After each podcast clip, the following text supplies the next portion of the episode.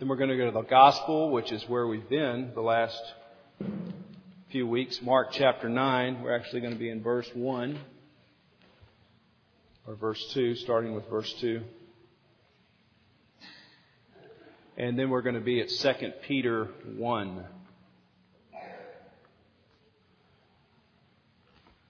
It'll be helpful at points to follow along in your Bible, so if you could just make a mark of some kind there, because we'll be in Exodus 34, we'll be in Mark chapter 9, and we'll conclude in 2 Peter chapter 1.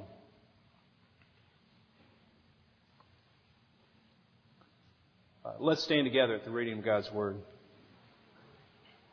Exodus chapter 34, beginning with verse 1 and going through verse 7. The Lord said to Moses, Cut for yourself two tablets of stone like the first, and I will write on the tablets the words which were on the first tablets, which you broke. Be ready by the morning and come up in the morning to Mount Sinai and present yourself there to me on the top of the mountain. No one shall come up with you, and let no one be seen throughout all the mountain. Let no flocks or herds graze opposite that mountain. So Moses cut two tablets of stone like the first, and he rose early in the morning and he went up to Mount Sinai as the Lord had commanded him, and he took his hand, in his hand, two tablets of stone. The Lord descended in the cloud and stood with him there and proclaimed the name of the Lord. The Lord passed by before him and proclaimed, The Lord, the Lord, a God merciful and gracious, slow to anger and abounding in steadfast love and faithfulness, keeping steadfast love for thousands, forgiving iniquity and transgression and sin, but who will by no means clear the guilty, visiting the iniquity of the fathers on the children and the children's children to the third and fourth generation. Mark chapter 9, verse 2, going through verse 13.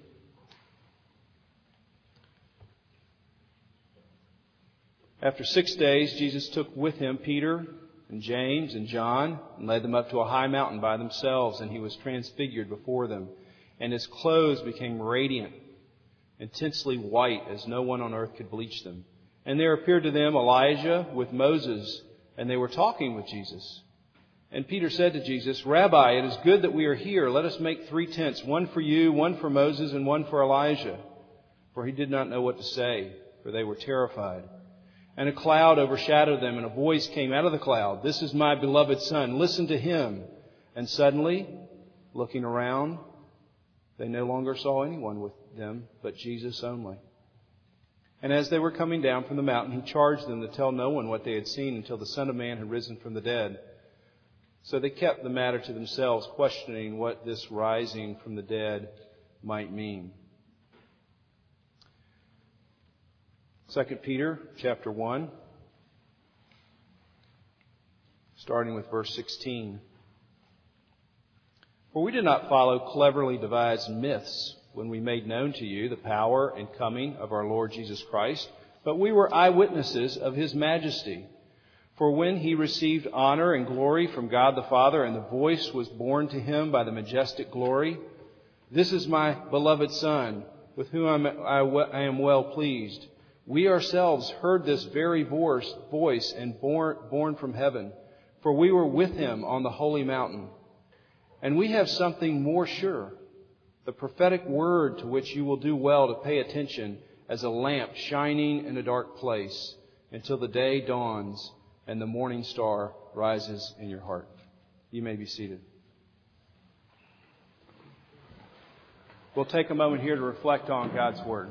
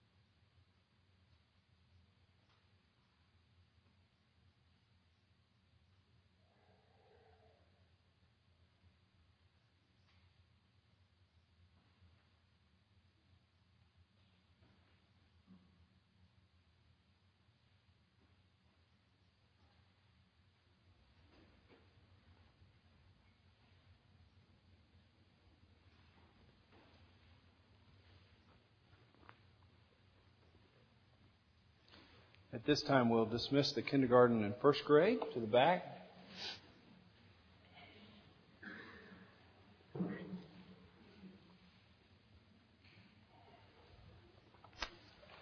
We're going to start in Mark chapter 9.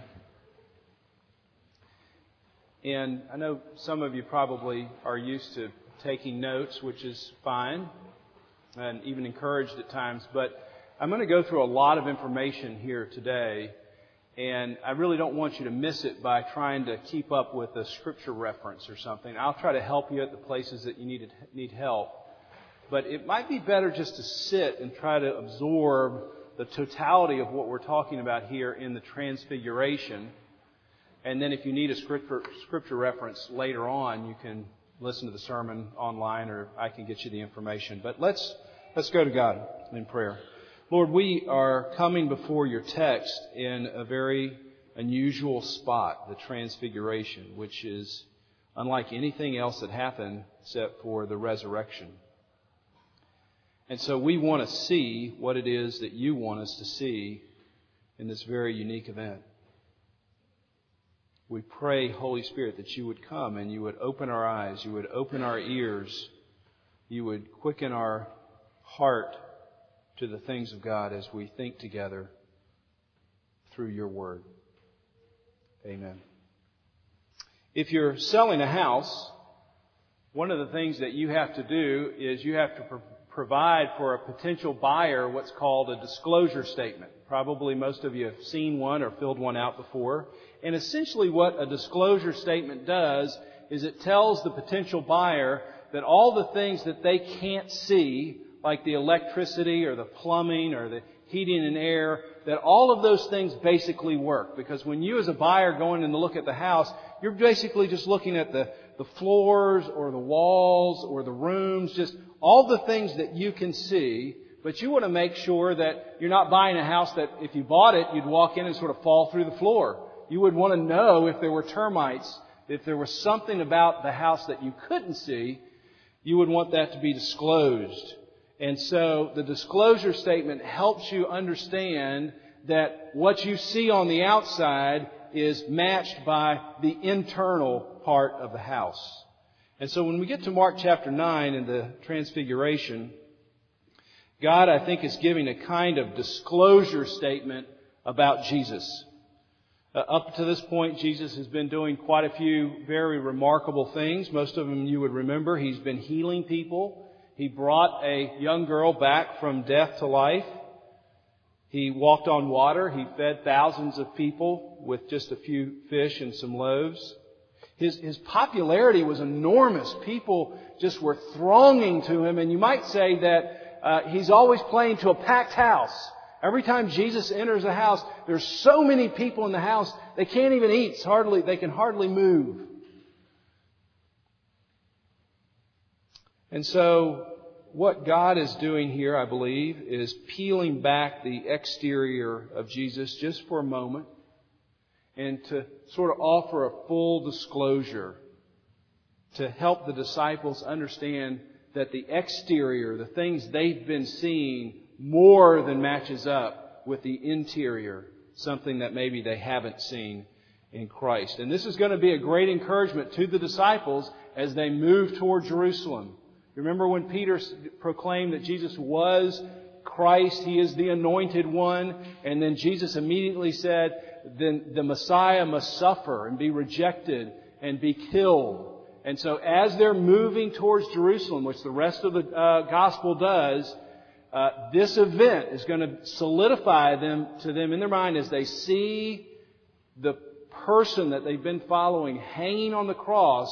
They're going to remember what we see on the outside is more than matched by what the reality of the inside of Christ is, and they're getting a little glimpse, a very unusual glimpse of it right here in Mark chapter 9. So let's consider uh, this a disclosure statement really concerning the divinity of Jesus. God's peeling back, and these three disciples are, are able to peer into eternity in some way. And I think that the disclosure is happening in these three ways, and this is what we'll talk about. One, Jesus' divinity is disclosed by the transfiguration itself. Number two, Jesus' divinity is disclosed by the presence of Elijah and Moses. These two great Old Testament figures show up at this event in a very unusual manner. And then finally, Jesus' divinity is disclosed by God. It's disclosed by the transfiguration, what they see and what's happening. It's disclosed by the, the presence of Elijah and Moses, and it's, then it's finally disclosed by God. After six days, Jesus took with him Peter, James, and John and led them up to a high mountain by themselves, and he was transfigured. The Greek here is he was metamorphosis. He's, he's changed substantially in his, in his being before them. And his clothes became radiant and intensely white as no one on earth could possibly bleach them.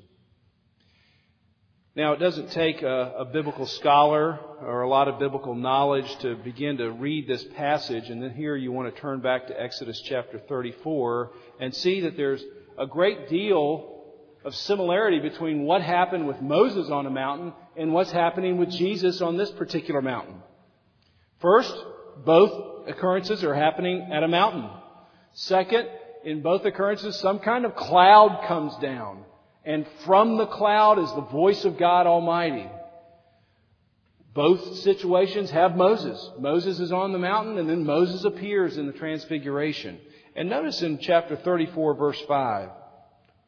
I think what's happening in both occasions, the message in both occasions are very similar disclosure. God's trying to disclose himself in some unique way in the transfiguration. He's trying to say, look at Jesus and, and, and see something you haven't seen before. And then God's coming down to Moses in chapter 34 verse 5. The Lord descended in a cloud and look, he stood with Moses and what did he do? He proclaimed. He's proclaiming, he's delivering a sermon. So God, imagine this. Moses is the audience and God steps up to the pulpit and he's delivering a sermon and, he, and he's proclaiming his own name. Do you see me, Moses? I, I'm the Lord. And then he repeats it again. The Lord passed by before him. I don't know if it was like a good preacher.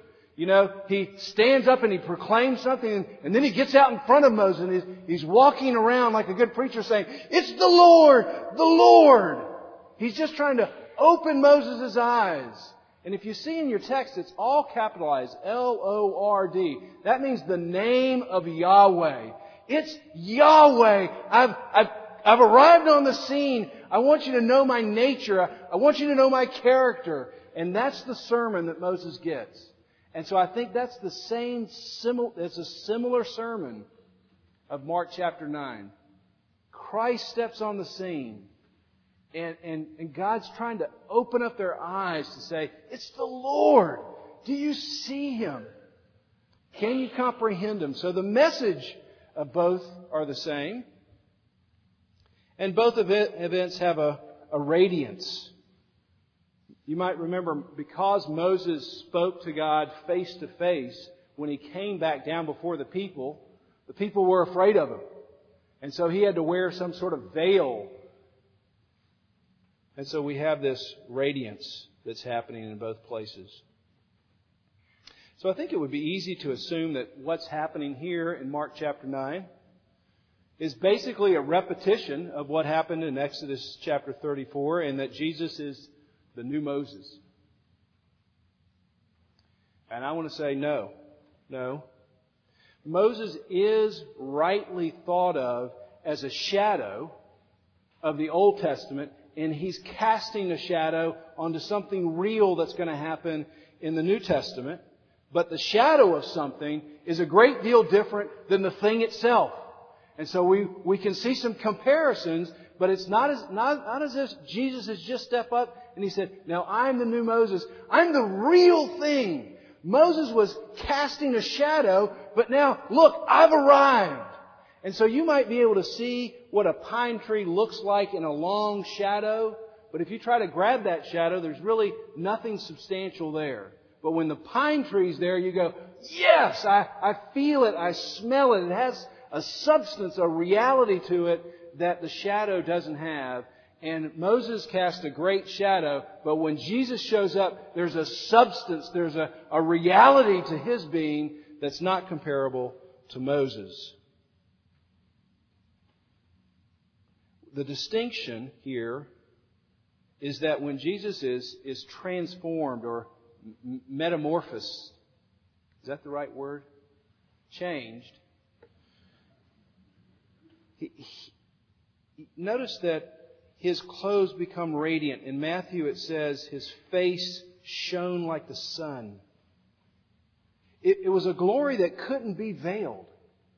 You couldn't, you couldn't have a curtain big enough. It would be like trying to make a curtain that would cover the sun. That would be an impossibility. And notice that Jesus wasn't reflecting God's glory. God's glory was radiating out of him. Light wasn't bouncing off of Jesus. Light was coming out of Jesus. Jesus wasn't simply pointing to the glory of God. He was producing the glory of God. Jesus isn't like Moses. He's like God. He's shown up. He's the exact radiance of God's glory. And so we're not surprised when we read in Philippians chapter 2 that at the name of Jesus Christ every knee shall bow. That was not said of Moses. In heaven and on earth and under the earth, and every tongue shall confess that Jesus Christ is Lord. He's Yahweh. He came down and He pulled back some of His veiled humanity for us to look into the eternity of His soul, and it was brighter than anything we've ever seen. Or John 14, Philip said, Jesus, show us the Father. That'll be enough for us. And Jesus replied, Don't you know me, Philip? Even, even after I've been among you for such a long time, anyone who has seen me has seen the Father. How can you say, Show us the Father? Don't you believe that I am in the Father and the Father is in me? Or Hebrews 1 3. The Son is the radiance, the, the shining out of God's glory. He's the exact representation of his being. Or John 1, 4 and verse 9. It's not surprising that John, who's at the Mount of Transfiguration, would describe Jesus in this way in the opening part of his gospel. In him was life, and that life was the light of men. The light shines in the darkness. The true light that gives light to every man was coming into the world. So at the transfiguration, however we might try to describe it, the, the sun has appeared. It, it's looking at the interior of God. God's disclosing to the disciples, God's disclosing to us something here profound that real life, real light, real weight has uniquely broken into the world in the person of Jesus Christ. And so the question that we're going to have to ask ourselves have we seen that light? Secondly, Jesus' divinity is disclosed by Elijah and Moses, or the presence of Elijah and Moses. You notice these two Old Testament figures show up back here in Mark chapter 9, verse 4, and there appeared to them Elijah with Moses, and they were talking with Jesus. John Calvin says this about the presence of Elijah and Moses. It was intended to demonstrate that Christ alone is the end of the law, represented by Moses, and the end of the prophets, represented by Elijah. Meaning, all of the law, all of the prophets were coming and, and sort of ending on Christ. They've been pointing towards Christ. And the law and the prophets is a way to describe all of the Old Testament. You might remember this in Matthew 22. Jesus states, Love the Lord your God with all your heart and with all your soul and with all your mind. This is the first and greatest commandment. And the second is like it. Love your neighbor as yourself. And then remember what he says? All of the law and the prophets hang on these two things. So Jesus is coming in Matthew 22 and he's summing up all of the Old Testament. And he says, we can sum it all up in these two things. all of the law and the prophets, all of the Old Testament hang on these two commandments. And with Moses and Elijah coming, what Moses and Elijah's presence means is that all of the Old Testament is now pointing to, it's being fulfilled in the person of Christ. And I wished, have you ever read the Bible some places and they talk about having a conversation, but they don't tell you about the conversation. They just say they had a conversation and I want to go, what did they say? That's what I want to know. And it just seems like so critical and you leave that part out and here it is. They're having a conversation. And I want to say, Mark, what did they say in the conversation? That's what I want to know. I would want to know what Elijah and Moses and Christ got together and had a little chit chat about right here. And all we get is from Luke 9. They spoke about his departure which in the Greek word means Exodus, which he was about to accomplish in Jerusalem. So at least part of their discussion, they're, they're, they're getting together and they're looking down this road and they see Jerusalem and they see the cross and they see the departure or the exodus that Christ is going to initiate. And I, it's certainly not in the text.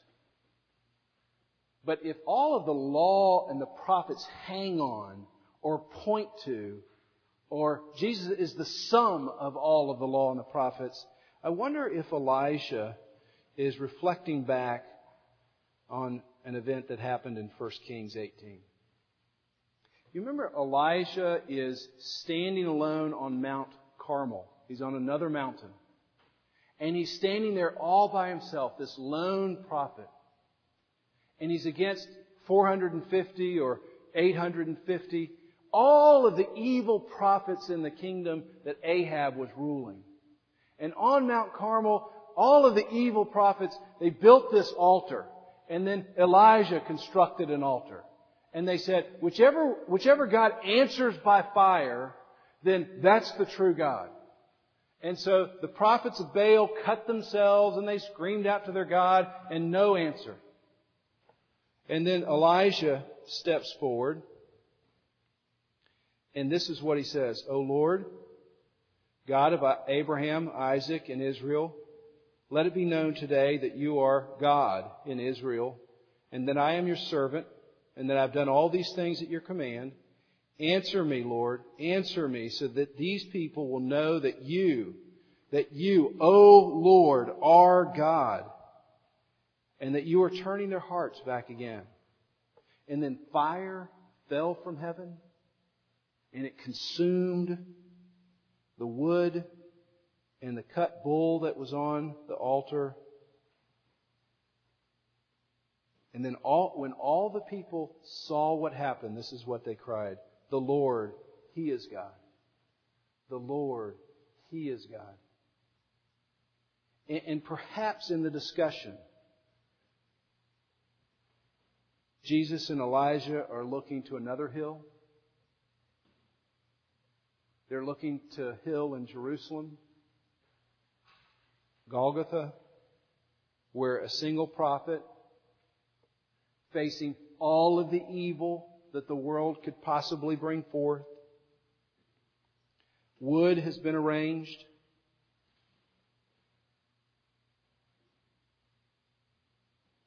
And the prophet steps forward and says, O Lord, so that these people will know you and that you are turning their hearts back again, send your fire, send your wrath from heaven, and burn up the sacrifice.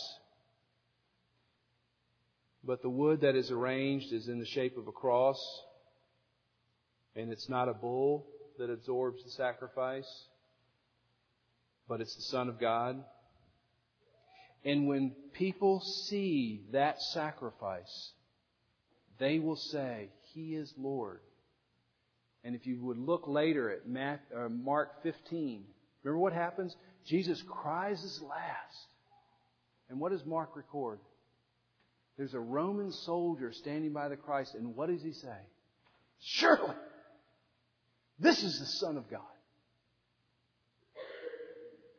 And so maybe they're thinking back about this and looking forward, Elijah and Christ. Maybe Moses is having similar thoughts. And he's having a conversation with Jesus. And Moses is remembering another Exodus. An Exodus that rescued God's people from 400 years of slavery. A rescue that was marked forever by the cost of a Passover lamb, an unblemished lamb. See, the lamb, remember, had to be sacrificed and the blood had to be put on the door of every home. So when the angel of death came, it would pass over. So that all who believed, death ultimately wouldn't win because of the lamb that was slain. And perhaps Jesus and Moses are together looking at another Exodus. But on a worldwide cosmic scale. And they're looking ahead to Jerusalem and the ultimate rescue. And Moses is looking directly now at the Lamb of God. The unblemished sacrifice. The Lamb that takes away the sin of the world and he's looking at Jesus.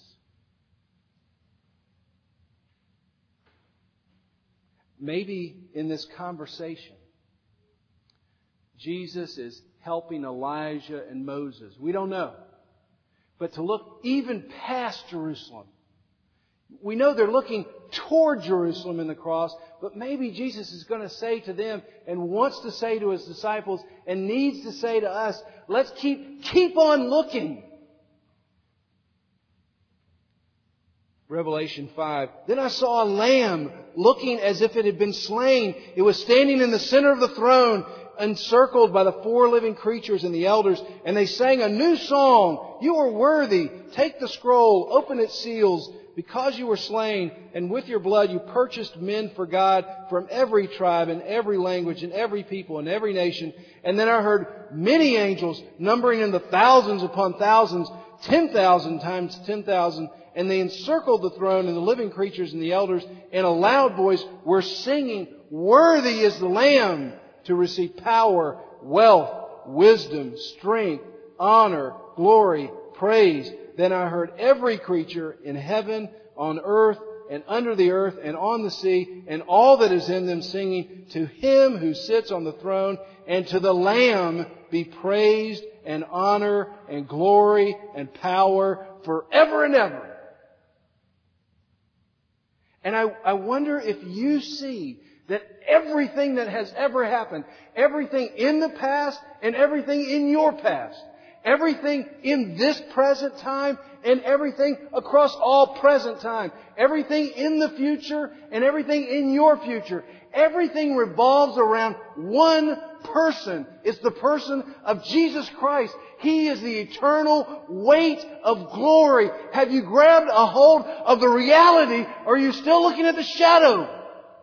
Or the shadow or the shallowness that the world casts around? Are you grabbing at those things? Or do you have your hands on the living, almighty Lamb of God who was slain before the foundations of the world? I wonder if you see that.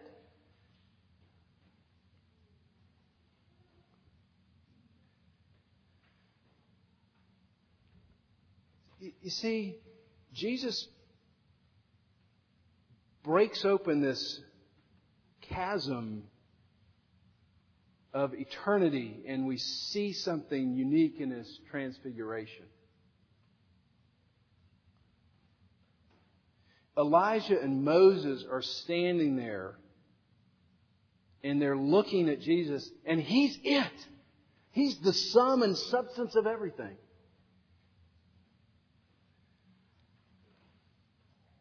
And then finally, Jesus' identity is disclosed by God Himself. If you're over 45 or 50, which unfortunately there aren't that many of us in that crowd here today, you would be, you would remember this quote. Maybe you've remembered it anyway.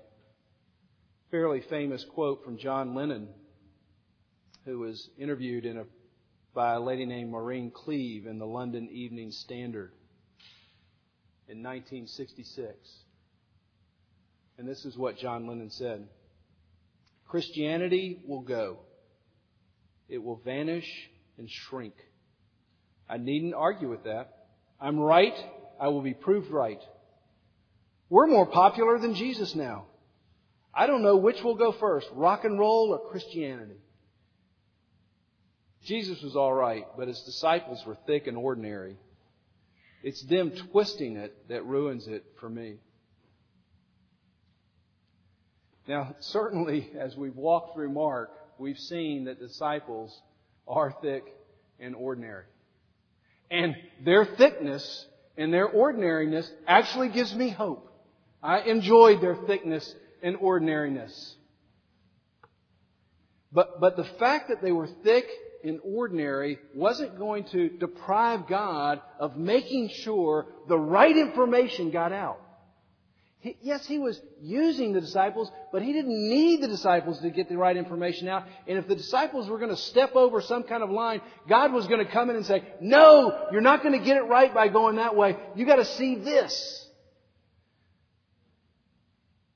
And so God steps in, verse 5. Peter says to Jesus, Rabbi, it's good that we're here.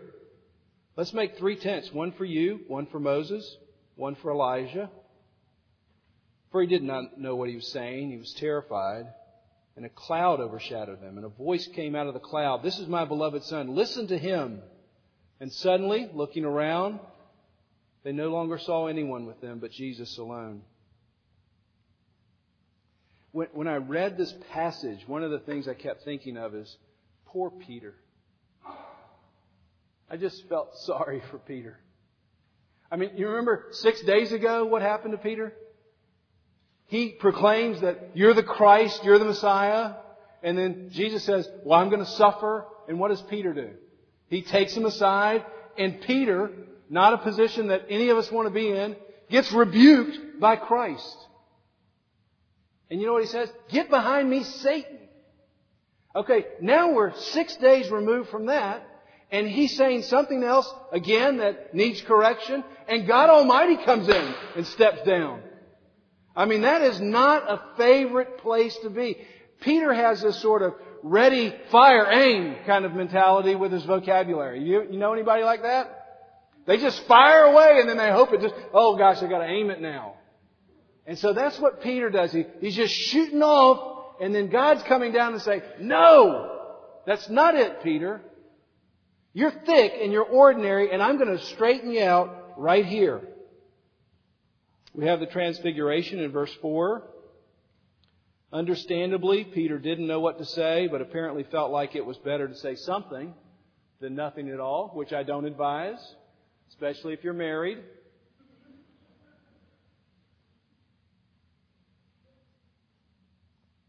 And so he says something. And, and, you notice that people who don't say things, they at least appear smarter than the people who do say a lot of things. So, I mean, it's a good practice just not to say anything because people think, man, they're wise. They are really smart. And really, you just don't know anything. So just, you keep your mouth shut. But Peter can't do that. And he says, look, it's good we're here. Let's make three tents, one, one for each person. And there's a lot of analysis here on what, what Peter was talking about, these tents and tabernacles that he was making? And does it have a relationship back to the Feast of the Tabernacles and all this kind of stuff? And it, it all may be right, but I think the salient point here for us is that in somehow in Peter's speech, he was bringing equality to Elijah and Moses and Christ. Let, us make a tent for each one. And you know, that's pretty common today. There are lots of people who think Jesus is great.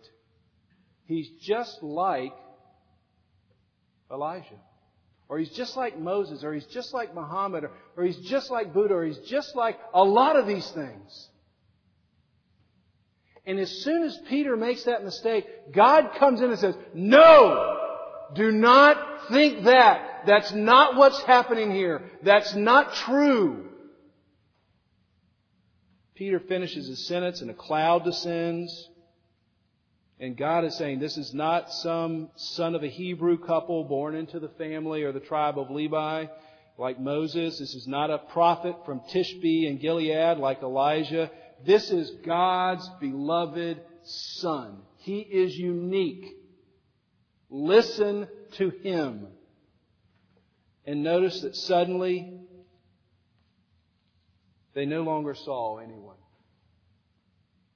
The cloud rises, and it's Peter and James and John and Jesus. And Mark notes it Jesus all alone.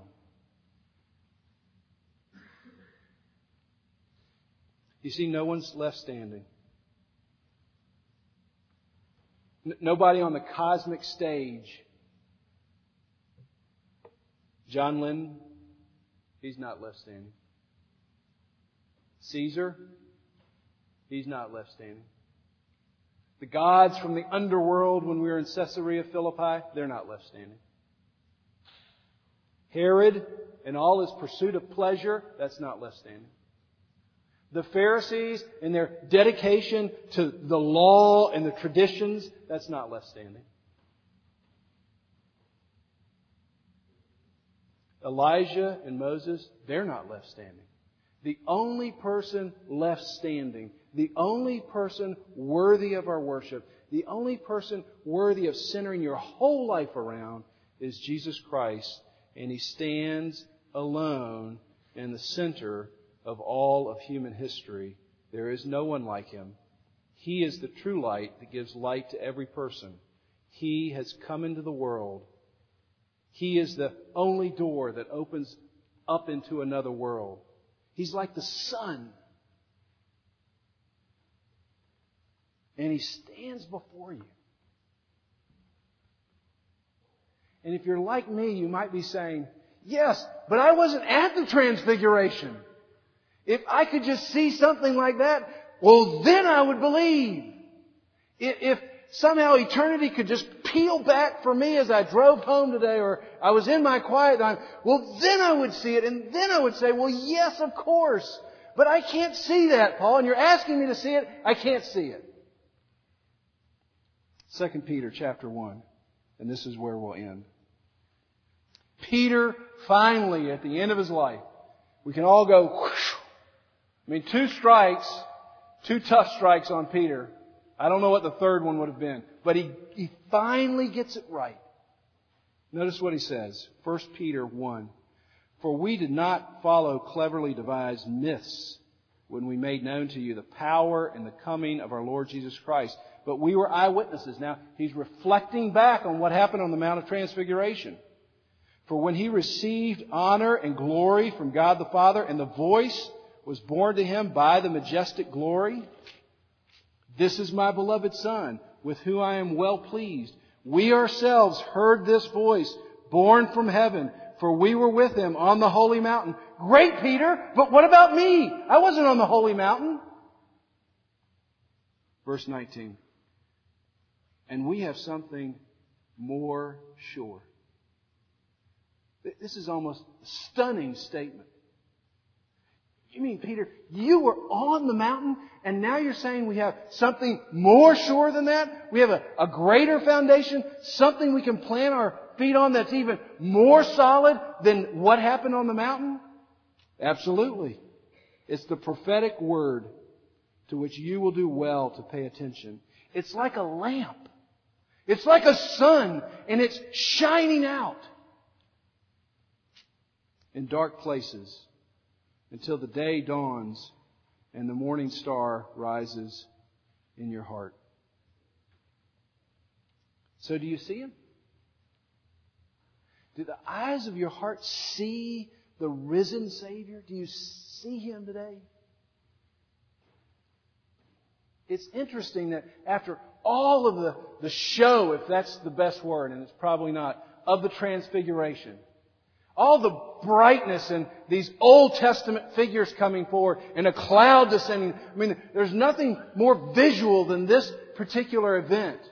At the very end, God says, this is my son. What? Remember this event. Look, look, look on this.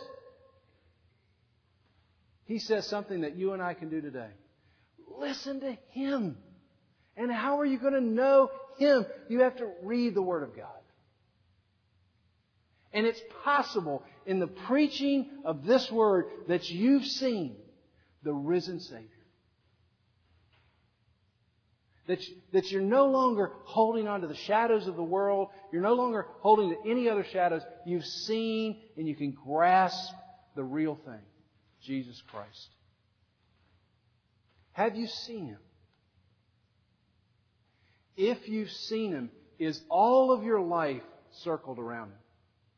Is everything in your life point to the one reality, Jesus Christ? Let's pray together.